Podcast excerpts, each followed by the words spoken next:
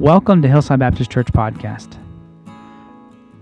We are a church that is committed to preaching the gospel of Jesus Christ. And it is our privilege to open God's Word with you. It is our prayer that you receive the message from the man of God with an open heart. That through God's Word, you are encouraged and equipped to face life's challenges. But most importantly, it is our prayer that you accept Jesus Christ as your Savior if you haven't already. If you'd like to connect with us, you can do so at hillsidebc.com, find us on Facebook, or send us an email at info at hillsidebc.com. We hope that you benefit from today's message and that you would share it with a friend. But let's now open our hearts and God's Word Revelation chapter 11 is uh, still in that parenthetical period uh, between the sixth seal and the seventh seal. It really is explaining to us some of the things that have gone on already. So uh, it's not like uh, the sixth seal ended and then we see these things. These things have already kind of been happening in the background uh, of uh, the first half of the tribulation period. And so in this 11th cha- chapter, they're going to reveal a few things to us. And I've entitled it The Two Witnesses because the primary part of, of Revelation 11, at least the first part, deals with these two witnesses. But I'll be honest, I don't think we're going to past verse 2 tonight uh, because there's some other things that we're going to deal with in verses 1 and 2 that uh, are important for us to see as well. And some things that maybe point to uh, uh just a, the rapid succession of events that are coming. And uh, just, as, just as we look at the world around us, and I'm, I'm viewing all of this, uh, you know, if, if God's not fixing to rapture the church out, I, I'm telling you, he's sure doing a warm up here in our presence. And so, excited for that day, looking forward to it, but there's also a sense of urgency we have uh, because the hour is late and, and the lost are still in need. And so let us uh, be uh, diligent, let us be vigilant. Uh, I'm reminded that that is even why we're looking to build, uh, why we're looking to, uh, to continue to grow, is because there are still lost people all the way around us here in Springfield that need the Lord Jesus Christ as their Savior. And so, Revelation chapter number 11. Uh, we're going to start there in verses number uh, 1, and we're going to read down through verse number uh, 13 here this evening. It says, And there was given me a reed like unto a rod, and the angel stood, saying, Rise and measure the temple of God and the altar, and them that worship therein. But the court which is without the temple, leave out, and measure it not. For it is given unto the Gentiles, and the holy city shall they tread under foot forty and two months. And I will give power unto my two witnesses, and they shall prophesy a thousand two hundred and threescore days, clothed in sackcloth. And these are, the, uh, these are the two olive trees and the two candlesticks standing before the God of the earth.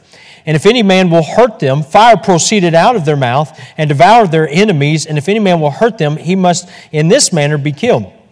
These have power to shut the heaven, that it rain not in the days of their prophecy, and have power over waters to turn them to blood and to smite the earth with all plagues as often as they will. And when they shall have finished their testimony, the beast that ascended out of the bottomless pit shall make war against them and shall overcome them and kill them and their bodies, their dead bodies, shall lie in the streets of the great city, which spiritually is called Sodom and Egypt, where also our Lord was crucified. And they of the people and kindreds and tongues and nations shall, see their dead bodies three days and a half, and shall not suffer their dead bodies to be put in graves. And they that dwell upon the earth shall rejoice over them and make merry, and shall get, send gifts one to another because these two prophets tormented them that dwelt on the earth. And after three days and a half, the Spirit of life from God entered into them, and they stood upon their feet, and great fear fell upon them which saw them. And they heard a great voice from heaven saying unto them, Come up hither. And they ascended up to heaven in a cloud, and the, their enemies beheld them. And the same hour was there a great earthquake, and the tenth part of the city fell. And in the earthquake were slain of men seven thousand, and the remnant were frightened, and they gave glory to the God of heaven. And just verse 14 the second woe is past, and behold, the, behold, the third woe cometh quickly. Let's stop and pray. Lord, we're thankful once again to come back to your word, Lord, to be able to be encouraged and strengthened, and, and Lord, even um, see, Lord, uh, some of the great love of God that has been demonstrated as you share these truths with us. And God, we are more than excited and looking forward to that great and glorious day when we will see our Lord and Savior Jesus Christ. And so until that day, uh, until that trumpet blows, would you help us to be faithful? Lord, faithful in our witness, faithful in our love of you, Lord, faithful in every way. We thank you, Father, in Jesus' name. Amen. Well, tonight, as we come back to the Word of God, uh, in Revelation 11, this is kind of an integral part as we see uh, this portion between the sixth and seventh trumpets. This really has to do with the spiritual life of Israel. And what we see in chapter 12, it transitions into this persecution of Israel. And so in this 11th chapter, we see Israel really has reverted to the Old Testament system of worship. And they will rebuild the temple apart from the Messiah, since they believe he's not yet come. And they will construct uh, the temple of rejection, if you will. And so this chapter unfolds then the revelation that also that two supernatural witnesses will be recalled from the Old Testament days to convey God's message to Jerusalem uh, in this time. And so, in spite of these witnesses, despite the 144,000 in chapter 7, Israel will really remain in this steadfast resolution of rejection until the second half, till the great time of, uh, of, uh, of the great tribulation begins in the second part of tribulation. And so let's look very quickly tonight at this Jewish temple. The, the temple has played an integral role in the history of Israel. And it's interesting to note that coinciding with God using the church as the primary vehicle to share the gospel, that the temple was destroyed. So when God then uh, turned his attention, they crucified Jesus, and God began to deal with and work in the church. The Holy Spirit came upon the church, and the church began to carry the gospel. What we see is not long after that, the temple was destroyed. For 2,000 years nearly, there has been no temple where they could go and worship. But then, when God turns his attention once again toward Israel, they will build this temple again. And though uh, through this, what we see is God is showing how He's moving today and will do so in the future. So let's look at quickly why does the temple matter? What is the historical significance? Because taking a backward glance uh, at this, I think, is imperative because, uh, because as we just view the, the idea of why this is important to the Jewish people, it helps us then to, uh, to, uh, to understand the significance in Revelation.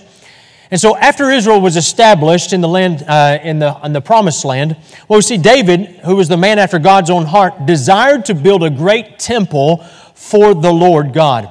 But David had bloodied his hands in wars to the degree that he was not able and was impossible for God to use him. 1 Kings chapter 5 verse 3 says, Thou knowest how that David my father could not build an house unto the name of the Lord his God for the wars which were about him on every side until the Lord put uh, them under the soles of his feet. And so we know that David couldn't necessarily build it at this point. But he was permitted by God to raise much of the money. He had the plan set up from God. The material uh, that went into the building of it uh, was all set aside and prepared. And as Solomon, Solomon became the king of Israel, he carried on that vision of his father that was there before. We call it today Solomon's Temple, just an artist's rendition of it there on the screen. Listen, what I glean from this, there's times when we have made decisions that may qualify, disqualify us from certain areas of ministry and service. But that doesn't mean that God is done with you. Amen? I'm so grateful for the grace of God, the mercy of God. And so God put on the, the heart of David to build this temple, but God didn't permit him to build it. Instead, he just used David as a conduit to prepare the way for it. Now, I can imagine being David, uh, uh, that this must have been a difficult thing to hear uh, that God was not going to permit him to build this great temple. But instead, he said, he said, Listen, if I can't build it, I'm going to prepare the way, I'm going to give all my energies into this. Here's something, just, just a note here. Uh, the Bible says in 1 Timothy chapter 3 that a, bishop must, or, or deacon even, must be the husband of one wife. You may be divorced, you may be unable to pastor or even be a missionary, but that doesn't mean God cannot use your life to prepare others to fulfill this calling. And I just want to encourage you uh, that, that though there may be decisions in the past that have hindered you for maybe what you are burdened for, it may be God sometimes gives us a burden so that we can carry that burden and prepare the way for others to go and to fulfill that. So back to the temple. The temple was built in Jerusalem at God's command. Now, I, I, love this. For Jerusalem, Jerusalem was the city where he would make a place for his name, where his people would come and worship him. A couple of places in Scripture we see this, uh, especially Psalm chapter 87, verses 1 through 3.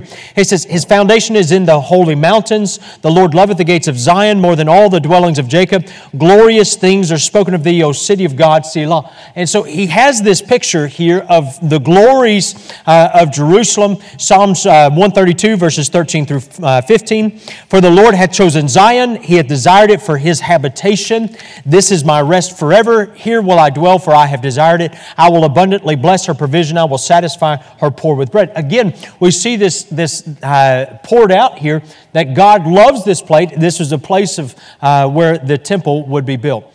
Now, what's interesting to note is that uh, when Moses met with God on Mount Sinai, we saw the Shekinah glory of God settle down on, on uh, Mount Sinai.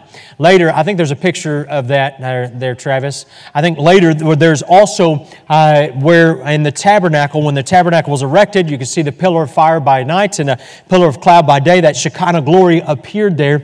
And when Solomon dedicated the temple of God, I think one, the next one there, when he dedicated, you, they saw that visible uh, glory of the Lord that abode in that place. This became, as, this the temple then became a symbol of the protecting hand of God upon the nation of Israel. And so, even in their apostate days, uh, at the end of the kingdom era, what we see is the nation thought it was impregnable as long as the temple stood. As long as the temple was there, they thought, we, we are, there is no, no one that could ever come against us. Unfortunately, they were deaf to the cries of Jeremiah, they were deaf to the cries of Ezekiel. And even after some had been taken away into captivity, what we see is they still didn't trust in the Lord and turn back to, uh, back to the Lord in those days. And due to the rebellion of the hearts of the Israelites, the temple and the city of Jerusalem were destroyed by Nebuchadnezzar. 70 years later, though, God fulfilled his promise and a decree was given for the rebuilding of the city and eventually of the temple. And so, this next temple then that would be built would be under the direction of Zerubbabel and Joshua the high priest, not Joshua the conqueror. And, and, but unfortunately, it was much. Uh, it was much more inferior, inferior to the Temple of Solomon. Matter of fact, it was so much more inferior that the Bible records that as they saw the foundation that was laid, the people, the old people, who knew Solomon's temple and saw the foundation of the new temple, they began to weep. Ezra records this in Ezra chapter 3, verse 12. But many of the priests and Levites and chief of the fathers, who were ancient men that had seen the first house when the foundation of this house was laid before their eyes, wept with a loud voice and many shouted aloud for joy. So the young people didn't know. They were just happy. Praise the Lord, the, the house of the Lord's going up. But those who knew the old house and the glory of Solomon's temple, they wept because of what they remembered. But this temple wound up serving Israel until it was desecrated by Antiochus Epiphanes. He was one of the Greco Syrian rulers. We talked about him when we studied the book of Daniel, because Daniel prophesies of the destruction uh, that he would bring and the desecration. And so this desecration that he brought would be a, uh, would be a picture of what the Antichrist would do. And matter of fact, if you're in Revelation still, flip over to Revelation chapter 13. Revelation 13 and verse number 6, this Revelation 13 deals with this, the beast, which is the Antichrist, and he says, And he opened his mouth in blasphemy against God to blaspheme his name, his tabernacle, and them that dwell in heaven. And Daniel also deals with this. We'll look at that scripture in just a moment.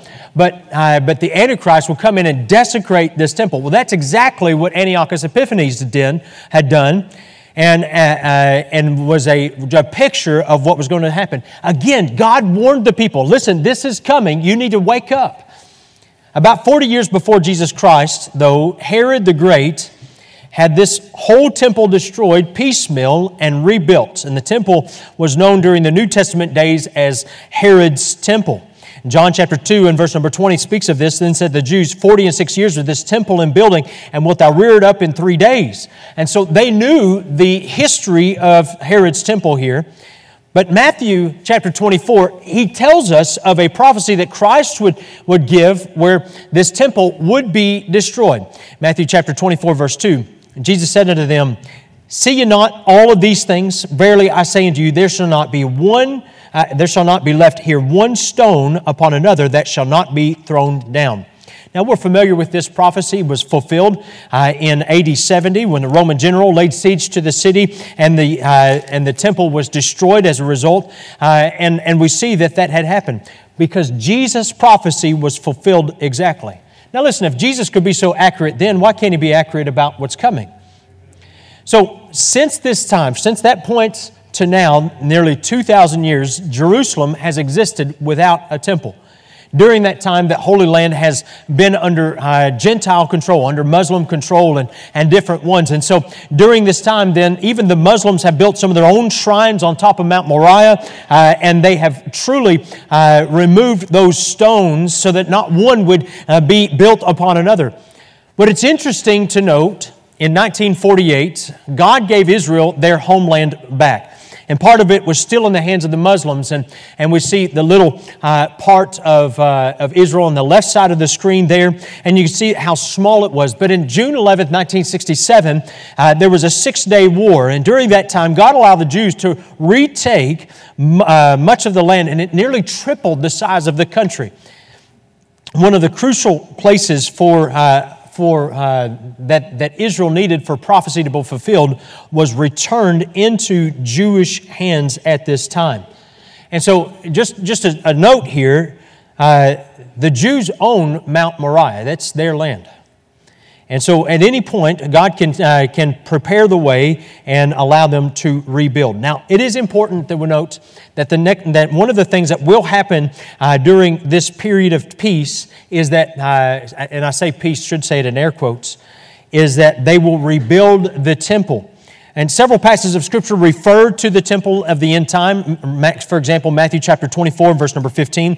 The Lord Jesus Christ refers to this abomination of desolation spoken of by the prophet Daniel, indicated that the end, in the end time, in the middle of the tribulation period, as Daniel predicted, the temple would be desecrated by the Antichrist. But in order for this to be fulfilled, it must first be rebuilt. It's not even there yet.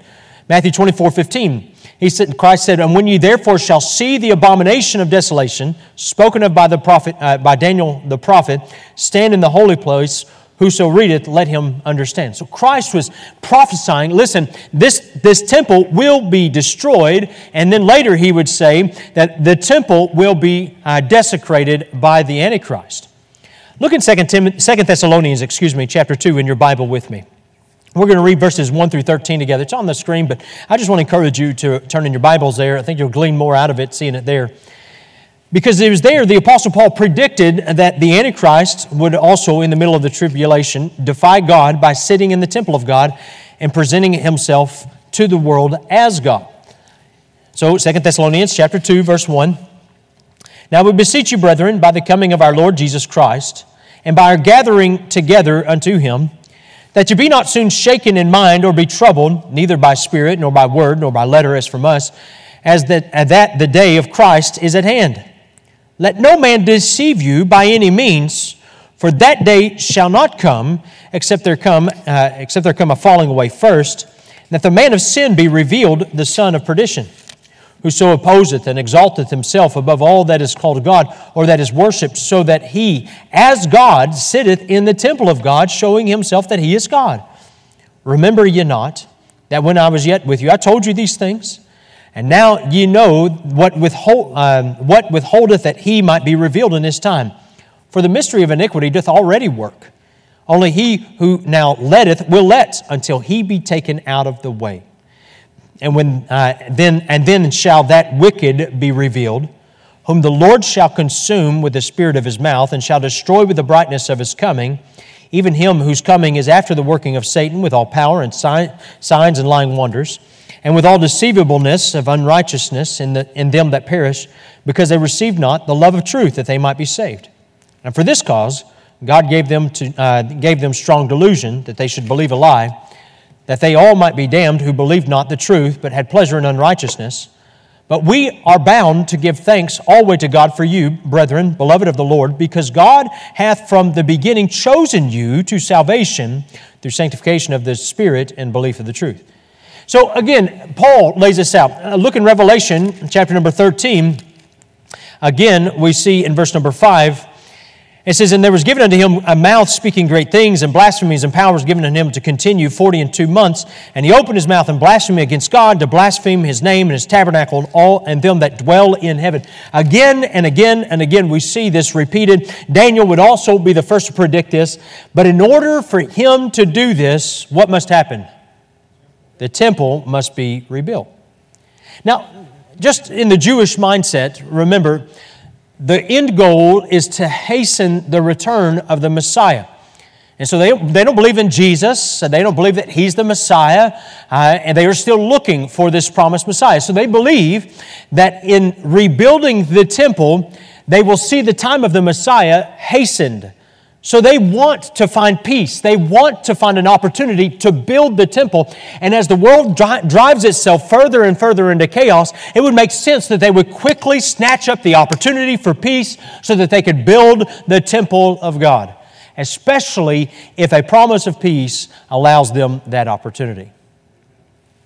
In 1987, there was a, a movement that began that would uh, called the temple movement that would begin preparations of rebuilding the temple. And so uh, their efforts have uh, really uh, become a reality in this last few years. Uh, modern israel and a large percentage of the jewish people throughout uh, about this area are, are really secular at this point. But orthodox jews uh, are different than maybe those, uh, those others. And Orthodox Jews don't believe that these people will play a role in the rebuilding of the temple since it's a spiritual work. So it's the Orthodox Jews who then have revived the Sanhedrin, uh, and they are really uh, desire to see this uh, temple rebuilt in a proper way. So, one of the important things about the Orthodox Jews and the rebuilding of the temple lies in the role uh, of the redemption of the world uh, which they believe can only take place once the temple is re- rebuilt. Uh, one man, man, named Gershon Salomon is a director of the Temple Mount Faithful. It was an organization that's been trying to prepare Israel uh, society to accept and promote this, uh, this temple and the building of it. And so they have demonstrations at the temple site, the construction of a cornerstone for the third temple. They have made various uh, utensils for the temple to be used there. He said this Building the third temple is an act which must be done to complete the redemption of the people of the Bible in the land, uh, of the Bible in the land of the Bible. I cannot, I cannot imagine Israeli state or Israeli life in this country without the Temple Mount in the center of this life. And so they're doing what they can to prepare for this. One of those things, Rabbi Richman was a member of the Sanhedrin. He has been uh, heading a project to restore the sacred heifer to Israel. According to Numbers, uh, chapter number 19, the ashes of a red heifer mixed with water are a necessary element for purifying Jews to enable them to perform the service in the temple. And so during the first and second temple, there was a time of, uh, of approximately 1,000 years. They only used nine red heifers in preparing the waters in the use of purifying Jews. According to Jewish tradition, the tenth one will be used by the Messiah. And so he is then, uh, and, and, because this uh, heifer can't come from Texas, although they did send some heifers over from Texas, amen. What we do realize is that, that they're using a technique of implanting these embryos of this red Angus cattle, which came from Texas, into some Israeli domestic, uh, uh, domestic cattle uh, because this heifer cannot be imported. And so uh, this animal uh, cannot have ever worn a yoke, and it must be born in the land of Israel, cannot have one white hair. And so there's a lot of things that has to, uh, criteria it has to pass muster in order to be able to be used. And so these things, they're already preparing these things. One of the other things that I learned is that they have already uh, uh, prepared a, a, new burnt altar. The Sanhedrin and the temple movement also have reenactments of the temple ceremony. They use this to train Levites uh, and those in the priestly cl- uh, class. And so this training involves the, the duties of the priests and the use of ritual vessels uh, in, that they would use in this third temple. That also they practice uh, this ceremonial burnt offering, uh, what it would look like, how it would work. And they actually have, uh, have built an altar that can be reassembled in its proper permanent location. And so a lot of these things are all coming into play here when we look at uh, just this, this initial Revelation 11. And it was given to me a reed into, uh, like unto a rod, and the angel stood saying, Rise, measure the temple of God. And so John sees this temple. That temple doesn't exist today, but John sees it because there is yet, will be a time when they will rebuild that. I have no doubts in my mind that this will be something that happens at the very beginning of uh, the tribulation period as peace is proclaimed. They throw all of their efforts and all of their energies into rebuilding this temple with hopes that they can usher in the Messiah, not knowing that they are giving license and liberty to the Antichrist to come in and desecrate. But really, it demonstrates a spiritual problem with all of Israel. Because the temple itself is a rejection of the Lord Jesus Christ. You see, believers in the Lord, we're not taught to build a temple. We built, we built this building, but it's not a temple. We don't call it a, temple. We don't, we don't believe that God's uh, glory is in here on Monday when nobody's in here. Amen. Uh, God doesn't reside in this place unless we're together in here. Amen. So we, we love this, this building God's given us, but it's just a place, a meeting place. And if it were this building uh, that was made with hands were dissolved, no big deal because God says that His Holy Spirit indwells every single believer. 1 Corinthians chapter 6, verses 19 through 20 says, What know you not that your body is the temple of the Holy Ghost, which is in you, which you have of God, and ye are not your own? For you're bought with a price, therefore glorify God in your body and in your spirit, which are God's. Here's the reality is that when they build the temple, it is a rejection of the truth that the, uh, of Jesus Christ. The very fact that they will rebuild it indicates that, uh, that Israel has not received Christ as their Messiah. So what's going to happen? Well, remember Daniel, I kept referencing that. Let me just read what Daniel 9:27 says. It says, And he shall confirm the covenant with many for one week in the midst of the week, he shall cause the sacrifice and oblation to cease. So let just pause for a second, put a, put a pause on this. So, in this timeline, what we see is the rapture of the church, the first thing to happen on the eschatological uh, timetable. And then at some point following that, we'll see the Antichrist and Israel and all the nations sign a seven year peace agreement, uh, during which time they will be able to rebuild the temple.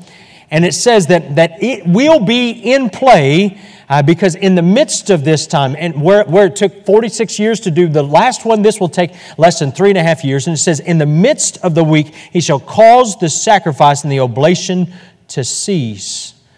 And so we'll already be in use, they'll already be sacrificing, they'll all be serving. Right here, Daniel lays this out. Listen, this will begun, begin really for Israel, this ungodly league with an evil power Listen, Israel will be at very, very back uh, at the beginning of this, will not be Christian uh, predominantly.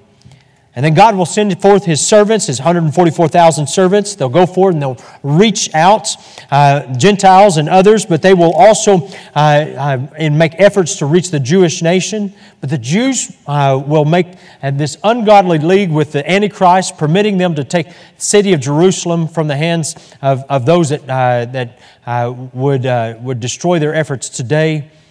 And they build the temple once again and institute this sacrificial system. Listen, all along the way, they're rejecting Christ, rejecting Christ, rejecting Christ. You know, eh, lately, as we've watched all of these things unfold in Psalm 100 uh, in, in Israel today, Psalm 122, verse 6, plays out in my mind over and over and over again. Pray for the peace of Jerusalem. They that love thee, uh, or they that love thee shall prosper. But as I consider that, and I consider what the Bible tells us, I realize that peace for, for the people of Israel can only happen when they put their faith in the Lord Jesus Christ. Listen, it's not going to happen because uh, of, of uh, a peace agreement that they signed with the Antichrist. It's not going to happen uh, for any other reason except for Jesus Christ. You realize that today these, these people, they still need the gospel of God. I'm so grateful that we have missionaries that are there on the ground today. We have some missionaries that want to be back in the country and can't get there. We have some that are daily ministering uh, among the streets and among the Hebrew people. Listen, they need the peace of Christ. Usually, one of the greatest things that we could do tonight is just pray. Pray that they would accept Christ before it's eternally too late, before this time comes. Listen, if we love the people of Israel, then there's no greater thing that we can do is to, to pray, to send others, or maybe even to go yourself to share with them about the coming Messiah. Thank you so much for joining us today. It is such a privilege to share God's Word with you. If God has spoken to your heart because of the message, stop right now and respond to whatever it is God is asking of you. Don't wait another minute. You can pray right where you're at and ask God for His help. If this message has helped you in any way, we would love to hear from you. Let us know if you have any questions or we can help you with your decision. Jesus asked his disciples, Who do ye say that I am? And he offers the same question to you today. What would your answer be?